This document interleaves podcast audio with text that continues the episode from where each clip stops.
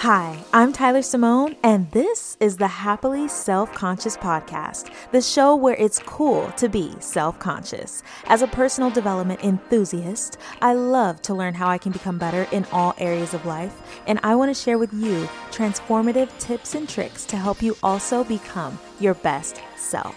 Together, we'll learn how we can become more self conscious. Let's do it.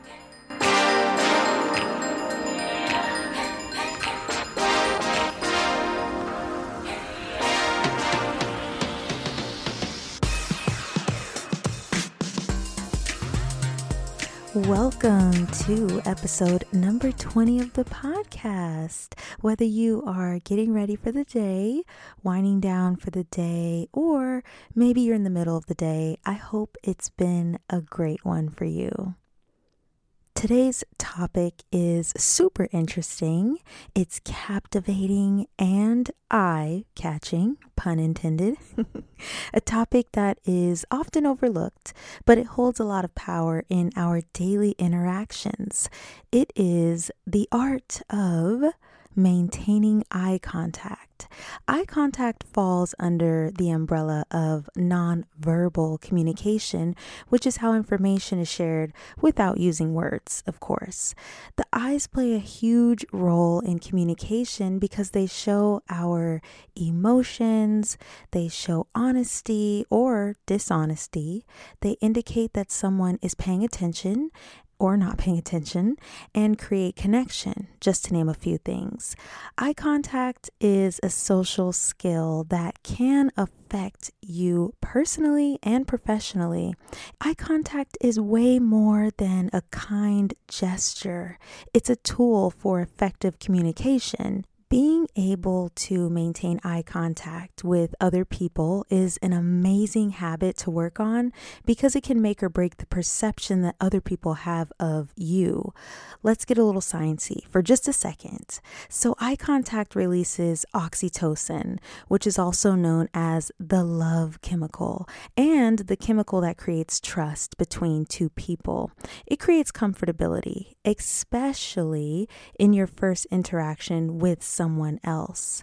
What's so interesting is that you can walk into a room with all of the confidence in the world, but if you don't engage in eye contact, you'll make other people feel uncomfortable because naturally a lack of eye contact can communicate deception or give people reason to look at you with suspicion pun intended, eye contact may seem like one of the things that are like, duh, you know, but when you really think about how often you might look down or around the room while talking or listening during a conversation, it happens more often than we think.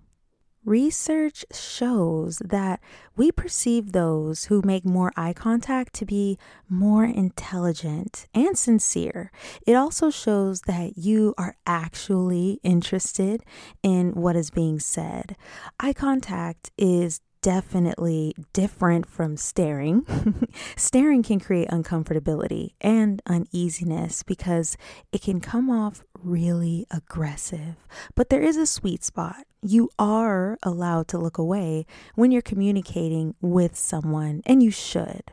I've been reading Captivate by Vanessa Van Edwards for the Happily Self Conscious Book Club that I started not too long ago, which you can join at any time. The link can be found down below in the show notes if you are interested. And in the book club last month, we were discussing eye contact. According to the book, during a conversation, it's best to meet the other person's gaze 60 to 70% of the time. And not only that, but within the first few seconds of meeting someone, it is especially important to try not to look away. And that's because we are being assessed at all times.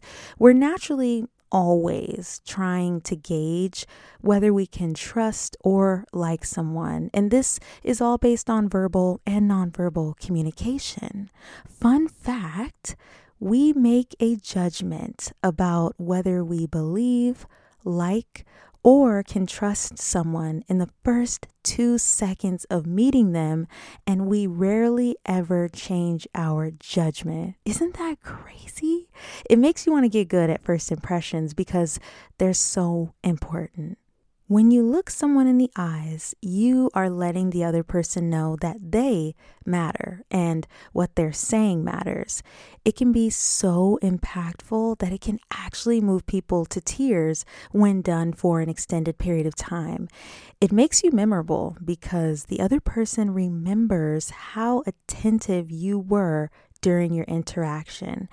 It's sad to say, but nowadays everyone is moving so fast at 100 miles a minute, not taking a moment to acknowledge one another. So when someone is actually paying attention, it can be really meaningful.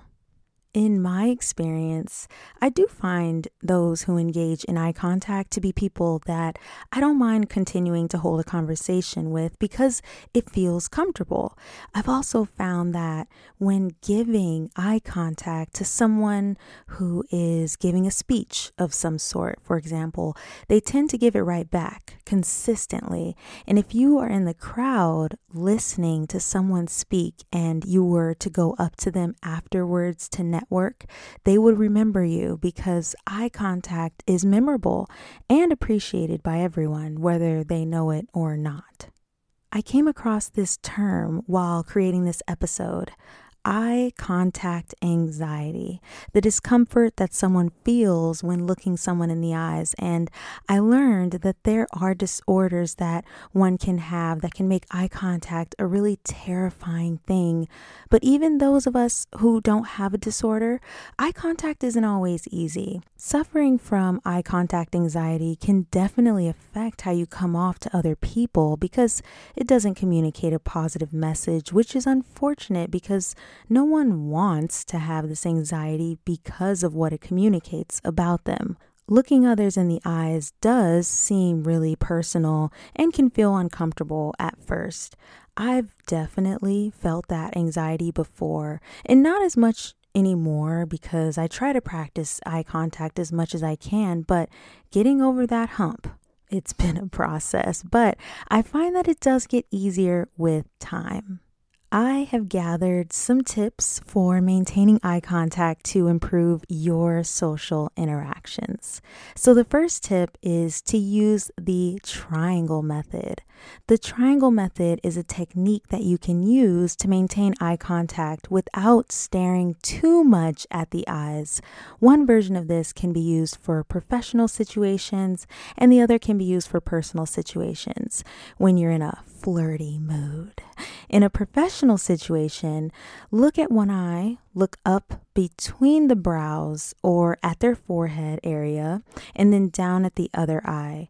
And in a personal, flirty situation, you would look at one eye, down at their mouth, and then back up to the other eye. You want to make sure that you don't use the personal version of this you know, when doing an interview or something professional because that would communicate the wrong message.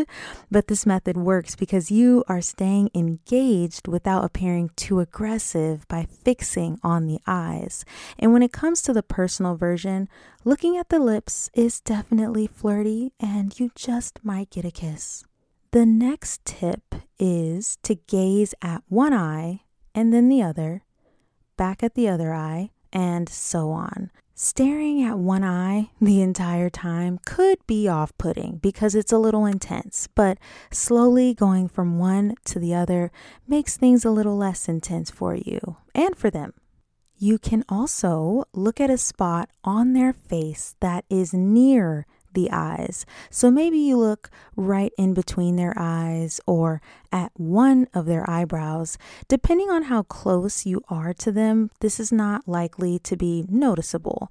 In my opinion, looking at their nose might be a little obvious if you're pretty close, and that may come off a little odd.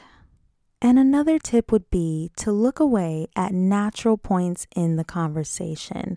I discovered this tip on thescienceofpeople.com. Maybe you are trying to remember someone's name that you want to mention, or you're just gathering your thoughts. That's definitely an appropriate time to look away. If maintaining more eye contact is something you'd like to get better at, I think it's great if you can increase the amount of time you can hold it as time goes on because it's not easy, but it is really important to think about as you try and build your people skills. And now for today's quote Where words are restrained, the eyes often talk a great deal. I hope you enjoyed this episode and will try these tips for yourself in your next interactions. Thank you so much for being here. I hope you have a great rest of your day. If you enjoyed this episode, be sure to click the follow button so you don't miss future episodes. And if you see another one on the list that you think looks interesting, take a listen or just download it for later. I'll see you next time.